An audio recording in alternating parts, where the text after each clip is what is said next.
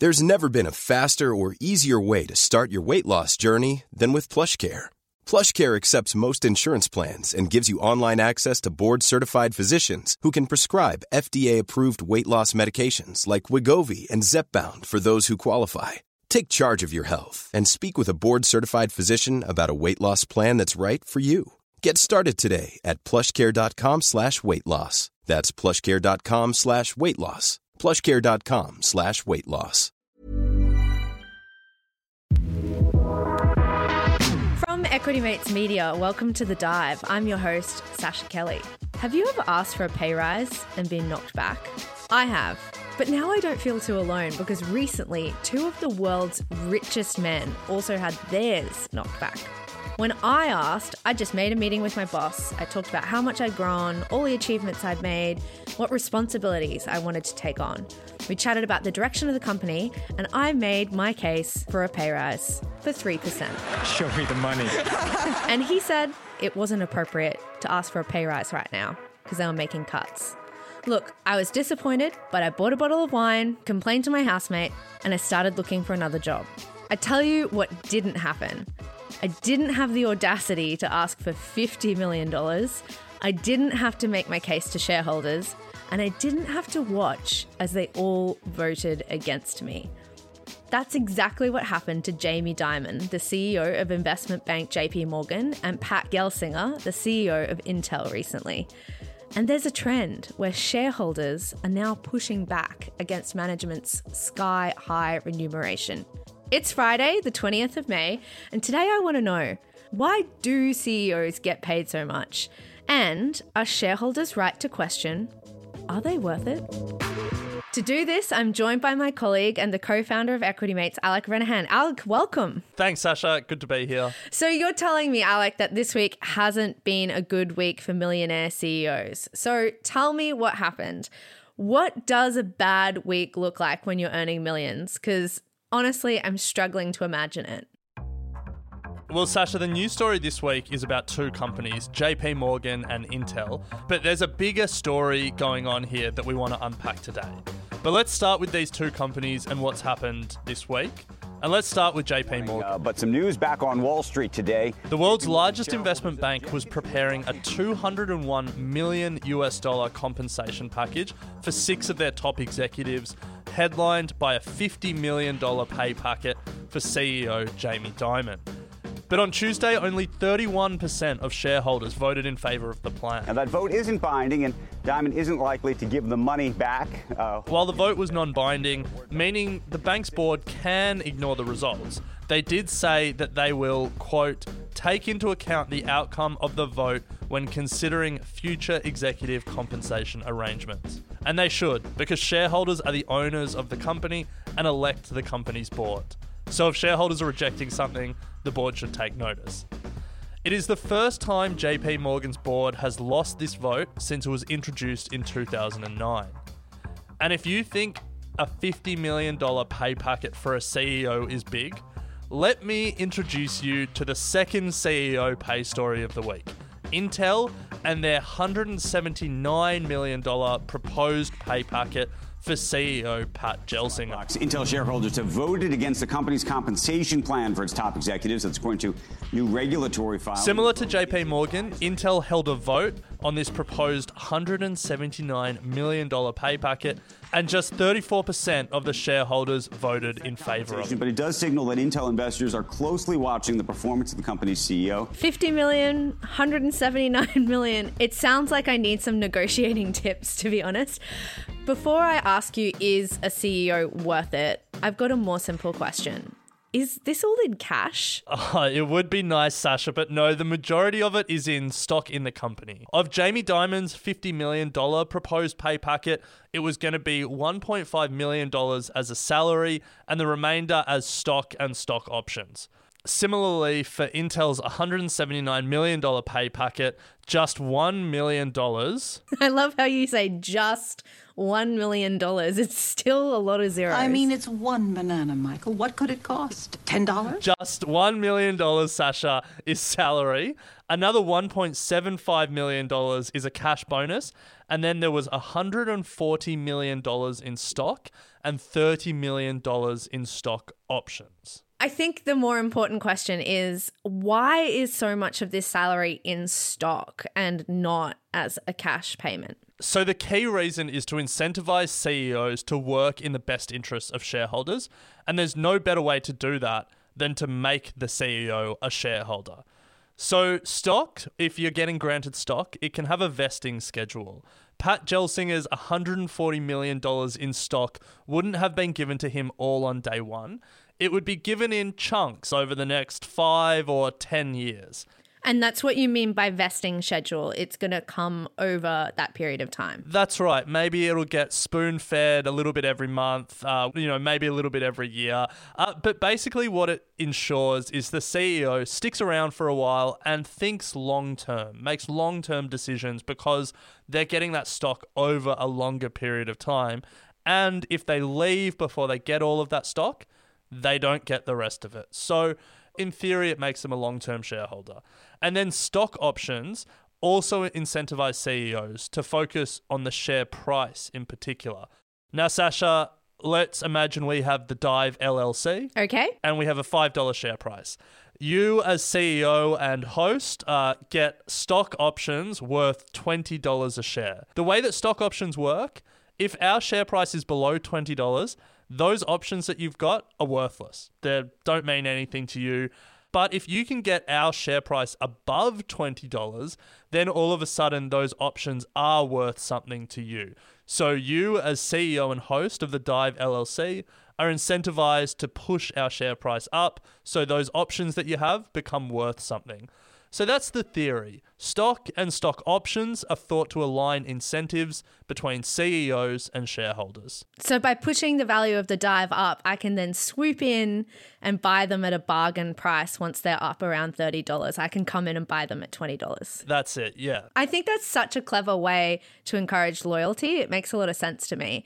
But also, if I was getting a $50 million pay packet, I mean, I'd be doing everything I could to stay with that company. That's also a really good incentive. And all these numbers are huge, but the distance between 50 million and 179 million is still a lot of millions. So, what's the going rate for a CEO these days? Yeah, it's a great question, Sascha. And I think it depends on the country and it depends on the industry. So let's let's have a bit of a game. Do you want to have a guess? What country has the highest CEO pay? Look, it's got to be the US, right? This year, the average CEO's salary jumped 31% in the last year. Yeah, year. the US, uh, of the 350 largest US companies, the average pay, including stock and everything, $21.3 million in 2019. You compare that to the 100 top in the UK, and they're about three and a bit million US dollars. In Australia, it's a bit less than 2 million US dollars for our top 100 CEOs. Not too shabby. Uh, it's not too shabby, but the US is a step higher than everyone else. Yeah, absolutely. But Sascha, if we're designing your dream career, you're going to be a CEO in the US. I guess the next question is what industry you're going to be in. Do you want to have a guess at the highest paying industry for CEOs? Well, I'd assume it would be financial banking, maybe. I assumed that as well, but uh, our diligent researchers here at Equity Mates found that on average, it's the technology industry. Hello, I'm a Mac. The average CEO compensation uh, over $26 million a year once you take into account stock and everything else. That's pretty good. Pretty good pay.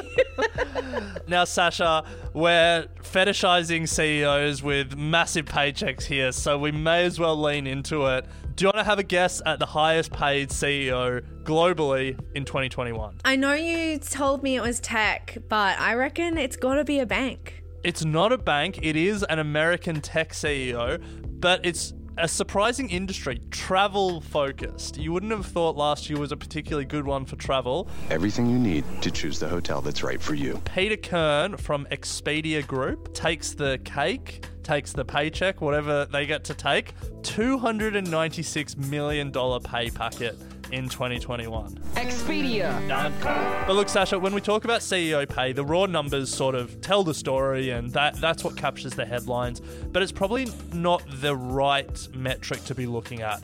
Perhaps a more appropriate metric is the CEO to average worker pay, because that really tells us the story of the income inequality in a company or in a country or in an industry. So, if we look at average CEO to average worker pay, do you want to have a guess where the ratio is the biggest? I'm still going to go with the US. And you're still correct. Wealth gap is widening in America. CEOs getting paid a whole lot more than their employees. For every $1 the average US worker makes, the average US CEO makes $265. Ooh. Next highest, India, 229 to 1. The UK is also up there, 201 to 1. South Africa, surprisingly, was also up there, 180 to 1. The Netherlands, 171 to 1. Now, we should say that those ratios uh, were from a 2018 study, so a couple of years old, but really tell the story of, I guess, the income inequality and between CEOs and the average worker. So, where does Australia sit in these rankings? We've pulled out some of Australia's biggest listed companies. Uh, our biggest telco, Telstra, 57 to 1.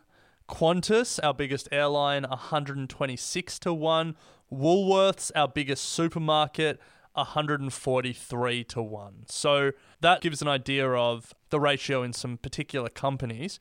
If we go overseas, have you heard about the online supermarket Ocado in the UK? Yeah, I used it a couple of times when I was living there. You start your day with breakfast in bed. Well, you contributed to Tim Steiner, the CEO of Ocado's whopping 2,605 to 1 ratio. For every $1 the average Ocado staff member makes, he makes 2,605. And then if we go over to the US, famously, one of the Disney family criticized Bob Iger, the former CEO of Disney, who was making over a thousand times the median salary of a Disney employee. But I think Sascha, ratios are hard to conceptualize. Bob Iger, a thousand to one. Like, what does that mean? Let me put it this way: at 5:30 p.m. on Wednesday, the 6th of January, 2021, 34 working hours into the calendar year, the CEOs of top British companies had earned the same amount their average worker would earn in the entire year. Those numbers are pretty shocking. Right, Alec, let's take a break here. But when we get back, let's talk about how these ratios happen, how they eventuate. These are the most coveted jobs in the world, and these companies are incredibly well run. With activist shareholders, they're just always looking for the overspend, where they can trim the fat, where they can encourage companies to knuckle down a little bit harder. So, how are these CEOs getting such a massive pay packet? And is there an argument that they're worth it? But first, an ad break so we can afford our overpaid CEO, Bryce Leske. Planning for your next trip? Elevate your travel style with Quince. Quince has all the jet setting essentials you'll want for your next getaway, like European linen, premium luggage options, buttery soft Italian leather bags, and so much more. And it's all priced at 50 to 80% less than similar brands. Plus, Quince only works with factories that use safe and ethical manufacturing practices. Pack your bags with high-quality essentials you'll be wearing for vacations to come with Quince. Go to quince.com slash trip for free shipping and 365-day returns.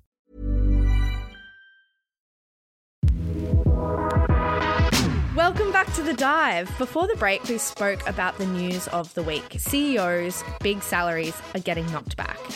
And I want to understand why they're getting such big pay packets in the first place. But first, Alec, I think let's talk about who is knocking them back. So, Sascha, it's shareholders. Shareholders are the ones that get to vote on uh, these proposals and a number of other proposals because they are the owners of the company. And it's pretty democratic in a way, but it's not totally democratic. In a democracy, we live by one person, one vote.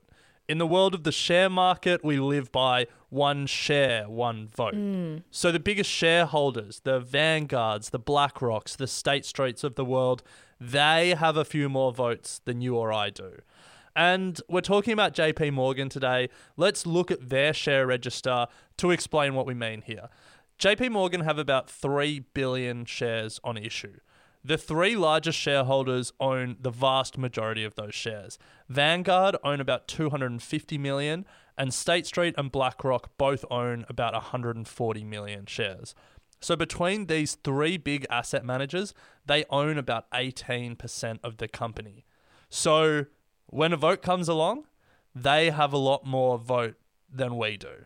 Yeah, so if you're winning over the managers at those three big companies, then you're already controlling such a large portion of that vote.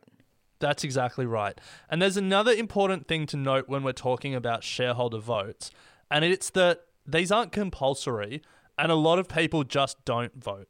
We spoke about JP Morgan uh, before. Let's go to the other company we're talking about this week, Intel if we look at the vote that rejected their CEO's pay packet, that $179 million pay packet, I'm not going to stop saying that number.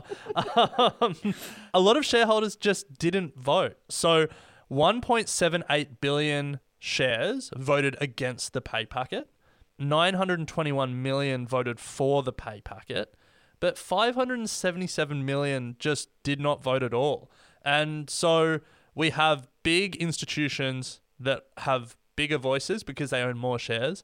And a lot of smaller investors like you and I, Sascha, we just don't vote a lot of the time. Yeah, let's get to that in a second. But first of all, you've brought up these two stories, JP Morgan and Intel, who we're talking about today. But this is all part of a larger trend, isn't it? Shareholders delivered a loud message yesterday. That's right. Shareholders at AT&T, at Philips, and at General Electric have all voted against increasing CEO pay and bonuses this year after poor financial results. And last year, in 2021, a record 16 American companies had the pay of their executives rejected by over half of their investors, by over 50% of the shareholders that voted. And that was up from 10 in 2020 and 7 in 2019. So it's a growing trend that we're seeing here. All right, this gets me to my ultimate question, the one I've been gearing up for since I first saw this article about Jamie Dimon's proposed $50 million pay packet. And that is how. How do CEOs justify that level of pay? And perhaps more importantly, why do companies agree to pay that much? Yeah, that's the right framing of this question, Sascha, because we often think about CEOs and companies being one and the same. But unless the CEO is the founder of the company with a meaningful ownership percentage and control of the board, they're not the same. CEOs are generally hired professionals. The company is owned by shareholders represented by the board. And just like we negotiate our salaries with our employers, the CEO negotiates their salary with their employer, the board. So it's not like the CEO just decides, I'm going to pay myself $50 million this year. They have to negotiate it, and the board has to agree to it. I'm chairman. Casting vote, I win. So in some ways, who cares how a CEO justifies what they get paid? They negotiate hard and they get what they can get. The bigger question is how do companies justify what they pay, what they agree to pay a CEO? Because they're accountable to the company's shareholders. They're accountable to you and I, to BlackRock, to Vanguard, to State Street, to all of the shareholders who expect money to be spent in a responsible way. Now, when we tried to answer that question, when we started our research, when we looked online, we often read that big CEO pay packets align incentives. But that's more an argument about how they're paid. The stock and the stock options we spoke about before. It's not really a conversation about how much they're paid. Whether you get paid 2 million, 20 million, or 200 million, your incentives are aligned if you become a shareholder of the company. But what we want to understand and what we're trying to answer is the how much question. Why CEOs are getting the 200 million rather than the 2 million dollar pay packet. And it seems there are two broad justifications. Number 1, they're creating a lot of value, and number 2, it's the market price for the best executives. So let's talk about number one first. I said, look, shareholders have been rewarded, and therefore the board has rewarded me. I have created a lot of wealth for people in the stock. Simply, the argument is that CEOs are worth it. The best CEOs generate multiples of their salaries and then some in value. Elon Musk at Tesla, Steve Jobs at Apple, Jeff Bezos at Amazon, Melanie Perkins at Canva, Patrick Collison at Stripe, Bryce Leske at Equity Mates. These are the names we know, and there's a reason we know them. They've built incredible businesses. Incredible. But Sascha, there is a big but here. Do you notice something about those names? Yeah, I did actually, as you said them. They're all founders, aren't they? They're all, well, controversially, Elon, not quite a founder, but very early. Um, it's rare that a hired executive CEO joins that list of revered names. Can you think of any? Uh, The only one, and I think it's cheating because you've already mentioned him in this recording session, but would be Bob Iger at Disney. And that's because I've read his book. and that's honestly it. Bob Iger is a great example. Jack Welch at GE is another one. Lee Iacocca, Chrysler in the 80s. Rex Tillerson at Exxon, maybe. In Australia, Alan Joyce at Qantas. Like, there are some CEOs that can make a very strong case that they justify their pay. They've created exponentially more value for shareholders. But the research suggests that the average CEO, a managerial type that hasn't founded the business, hasn't been a visionary, uh, is quite overrated. According to the research, there are more important factors that determine the outcomes for these companies. And the classic example that people always point to when they challenge this idea is financial institutions during the GFC because there was a lot of criticism about CEO pay, executive pay leading up to the GFC. And the finance sector always defended their high pay on the basis of their abilities and their talent and the value that they created. But then the banks went bust. Many of them collapsed. And people started to look at those justifications in a new light. So, CEOs being the key to success is the first argument we hear. But, Sascha, let's move on to the second argument, which is this is what it costs to hire a great CEO, what the market is willing to pay. And if we want the best, we have to offer a competitive salary. Uh, the way it normally works is they have a compensation committee on the board and they benchmark their competitors. They group, you know, 10, 20, 50 companies, whatever it is, and they say, what are they paying their CEOs and where are we fitting in that? Oh, for XYZ Bank, well, that guy's making X, so we got to give that guy, we got to give our guy X.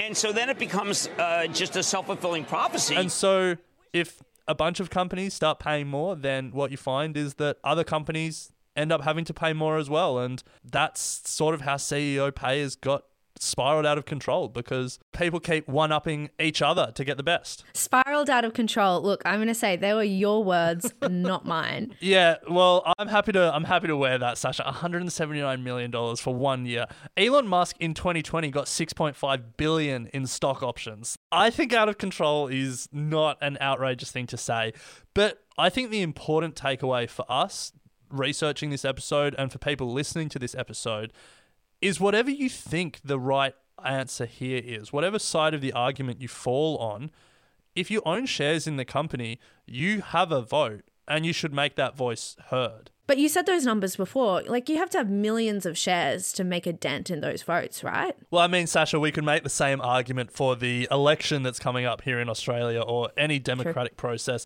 But I think the important thing is that retail shareholders make up a big percentage of companies' registers. We talk about, you know, Vanguard having 8% of JP Morgan and BlackRock and State Street having 4% each. But retail investors together we outsize them. If we look at some of America's biggest companies, 39% of Tesla's shareholders are retail investors, 30% of Nvidia's, 27% of Amazon's. Across the total stock market, it's estimated that 25% are retail investors. So if retail investors all see something the same way, collectively their votes can change outcomes even in these big companies. And you know, if we have anything to do about it at Equity Mates, that retail investor markup is only going to get higher and higher. That's it. Look, I didn't think a story about executive pay could end on such an inspirational note, Alec, but here we are. Personally, I'm going to commit to voting on all of my shares compensation packages this year. That's a lot, Sascha. That's a lot. Okay, maybe one or two. okay. Well, look, I haven't exercised my vote on any compensation package in my time as an investor either. So I'm going to join you in that commitment. Let's say at least two in 2022. It rhymes. It's perfect. I think we'll leave it there for today. Thank you so much for joining us for today's edition of The Dive. I do want to give a special shout out to Ali. She took my words to heart on Wednesday and she spammed half her contact list with our link to listen to the show. So, hi to Ali. Thanks for following my instructions. And if you've come here to listen as a result of her spamming you, then welcome. Be like Ali, and maybe I'll give you a shout out too. If you're keen for us to research a story, then don't be shy. Contact us at the dive at equitymates.com or shoot us a message on social media. We're going to be back in your feed on Monday. In the meantime, thanks so much for joining me today, Alec. Thanks, Sascha. Until next time. The Dive is a product of Equity Mates Media. In the spirit of reconciliation, Equity Mates Media and the hosts of The Dive acknowledge the traditional custodians of country throughout Australia and their connections to land, sea, and community. We pay our respects to their elders, past and present, and extend that respect to all Aboriginal and Torres Strait Islander people today. All information in this podcast is for education and entertainment purposes only. The hosts of The Dive are not financial professionals and are not aware of your personal financial circumstances. Before making any financial decisions, you should read the product disclosure statement and, if necessary, consult a licensed financial professional. Do not take financial advice from a podcast.